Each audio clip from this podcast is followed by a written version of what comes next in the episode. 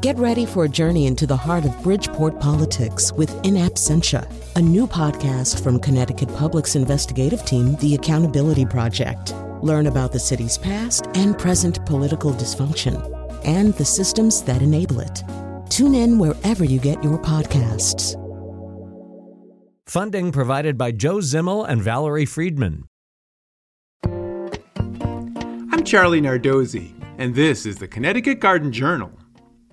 When I think of flowering bulbs, I usually think of spring bloomers such as tulips and daffodils.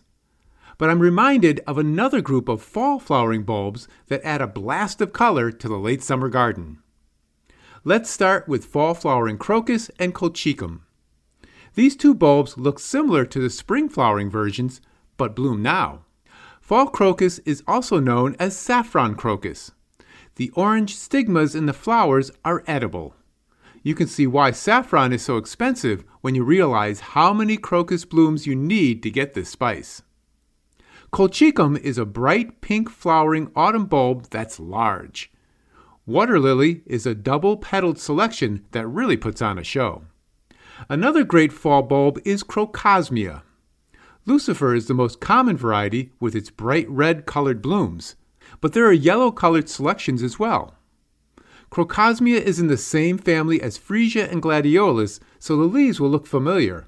The flowers form later than glads, and the small, brightly colored blooms flower on arching, long stems. It looks great mixed with other fall blooming perennials. Finally, lycoris or naked ladies is an unusual fall bloomer.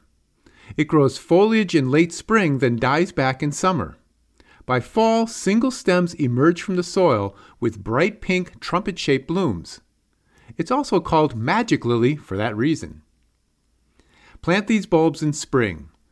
All are hardy to zone 5 and come back reliably when grown in full sun on well drained soil.